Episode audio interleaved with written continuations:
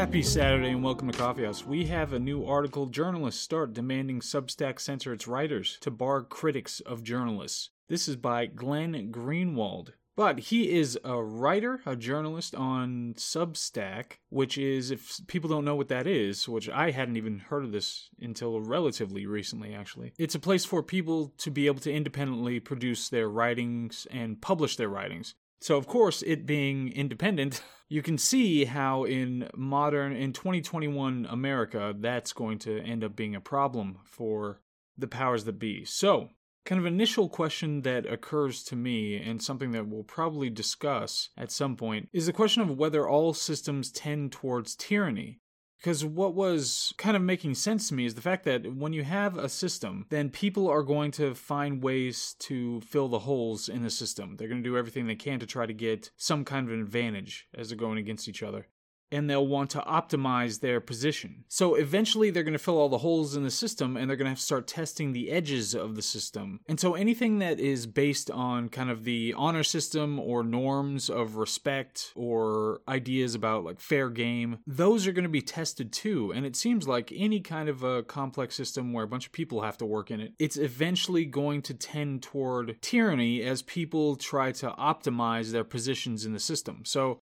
that is kind of a lead in to what the article is about in a kind of oblique way. But the central idea of the article is that corporate media is trying to crush its competition.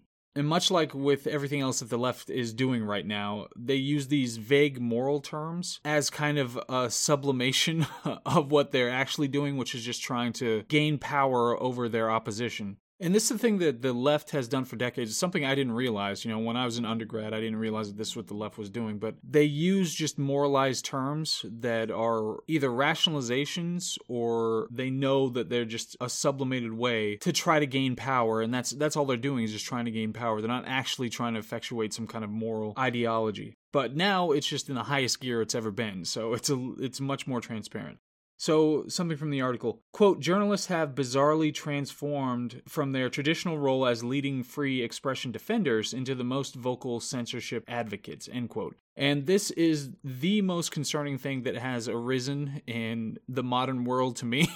After the 20th century, you know, post World War II, it's this idea that the fourth estate has degraded itself to such an extent that it's just not there anymore. It doesn't have an ability to do that anymore, to speak truth to power, to hold power responsible for what it's doing, which is something that's completely necessary in a democratic state. But as Greenwald says here, they're no longer defending free expression. That's not an important thing to the establishment journalists anymore. And it's even worse than that because they're actually advocating censorship at this point. Quote, that same motive of self preservation is driving them to equate any criticisms of their work with harassment, abuse, and violence, end quote what happened with Glenn Greenwald is that he criticized, I think it was a New York Times writer, and then she went on Twitter and talked about all the harassment that she receives because of the criticism. And so there's this, of course, weird idea of those things can be equated with violence or harassment or being dangerous or abuse or something like that. And obviously, this is something that we've been dealing with now, at least for the last four years, just this conflation of these ideas. And so he's bringing it to the forefront here because this is something that is really concerning now. But it's specifically the people who are not in tune with the dominant views of establishment media that are the ones who have to go to Substack and publish their work there. And then Greenwald explains what his specific problem with this whole situation is. Quote, that they are angry and upset is irrelevant. It only matters because these resentments and fears that they are losing their monopolistic power over public thought are translating into increasingly concerted and effective censorship campaigns. End quote. So he's saying it wouldn't matter, you know, if it's just about their feelings and then throwing fits online. It does matter that they're literally turning these issues into censorship campaigns, not even on the social media platforms or wherever, or in the newspapers that they work for, but anywhere else, anywhere else in the world, anywhere else, any other corner of the internet where somebody could express these views. They're trying to censor them. And these are supposed to be journalists. I mean, that's, of course, the underlying idea of this whole thing is that these are supposed to be journalists who are now going out there trying to silence people who are saying things that they don't like and equating speech with violence and all this nonsense. And he explains kind of where where this the last row where it started. Quote, and amazingly the trigger for it was my criticism of the work of a front page New York Times reporter which as I wrote yesterday is being recast as abuse and harassment and violence in order to justify the banning and outlawing of that criticism, end quote. So we specifically talk about this this one woman that was criticized, and I remember it trying a lot of people were talking about it. But again, it's this conflation, and I think so much of our problems, you have just people stretching out, and it started with the whole punch a Nazi thing, uh, and people were saying at the time, I didn't think it would get this far, but even at the time, they were saying that okay, well, if you start saying it's okay to punch a Nazi, then you just stretch the idea of what a Nazi is, and you suddenly you can punch a whole lot more people. But that's we're having this creep of the definitions of these concepts, and it's all all over the place. Ideologically, it's just being pushed and buttressed as much as humanly possible. And people don't realize how incredibly Orwellian it all is. And just the ridiculous double standards that come into play. I mean, there's this one journalist, quote unquote journalist, that Greenwald talks about. So, quote, Broderick detailed how he had carefully reviewed a prior article of mine, one that examined the emergence of tattletale culture in the country's largest corporate media outlets, to determine, like the good little diligent junior high hall monitor that he is, whether it ran afoul of Substack's terms of service rules against doxing and harassment, end quote. So you have somebody who's supposed to be a journalist who is going through an article trying to find violations of terms of service so he can get a piece of work, you know, writing removed from from Substack, from the internet.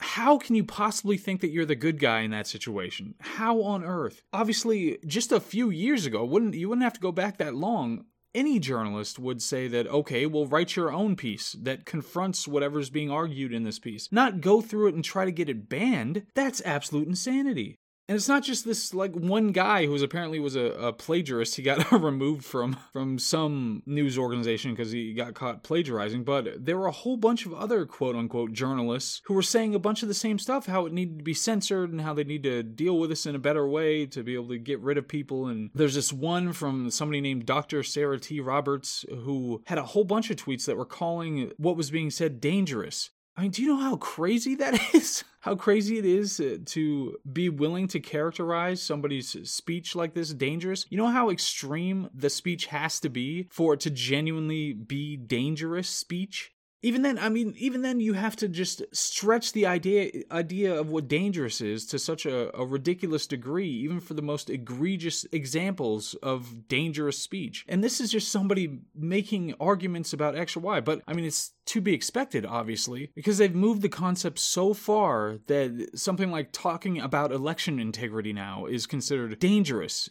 incitement seditious. So this fits all well within that and then he points out the utter ridiculous hypocrisy of the whole situation in that you have them using their platforms, all these quote unquote journalists using their platforms to attack and get people harassed, generate hatred toward, and try to silence and, you know, remove the ability to make a living and all that stuff against people like Glenn Greenwald and a bunch of other ones who are on Substack and, and in other independent journalists. They're doing, the establishment journalists are doing everything that they can to attack these people and then they turn around and whine to high heaven when they end up getting counterattacked. And I hate even using the word attacked anymore. So, quote, they specialize in trying to ruin people's reputations and wreck their lives, not just other journalists, but private citizens. But the minute someone objects to their journalism or what they say or do, they summon a team of teachers, psychologists, therapy dogs, digital police officers, and tech executives to demand that their critics be silenced and their anguish be treated, end quote.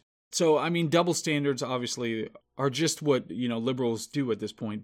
And finally, he points out, quote, the real division here is between those who believe in a free internet, free discourse, free thought, and those who do not. Between those who want corporate journalistic elites to control what people can say and think and those who do not, end quote.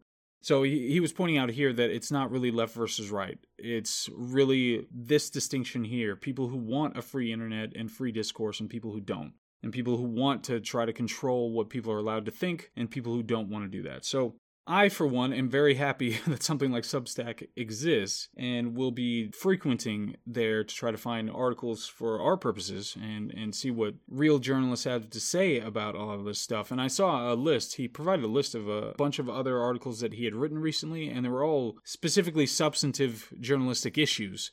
You know, not just this kind of culture war stuff. Although, I mean, this is the front lines of everything that we need to be doing right now. So, obviously, this is really important when it comes to going forward and figuring out what kind of country is the best kind of country to live in.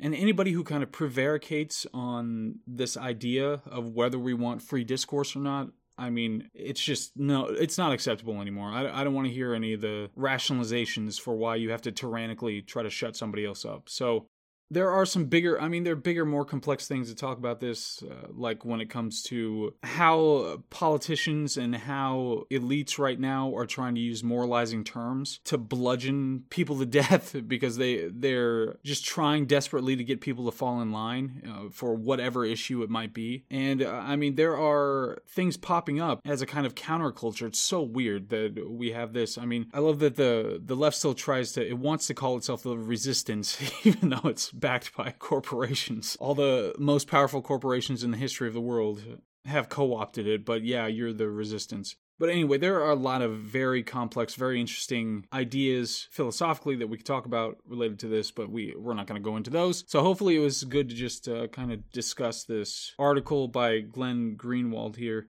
And happily, I am going to start a, a, publication for Coffee House on there. So we'll have some things where I'm going to try to be able to outline and lay down some things more systematically and clearly. Because it's kind of tough when you're just speaking extemporaneously to really make sure that everything's laid out cleanly. so, so I'm going to try to do that, and we'll we'll throw some stuff up on there on occasion and see how it does. Anyway, thank you so much for tuning into this one, this uh, beautiful Saturday. I'm going to get outside and do something. I don't know what, but I'm doing something outside today. And then we'll be right back at it. And I hope I'll see you on the next one. All right, bye.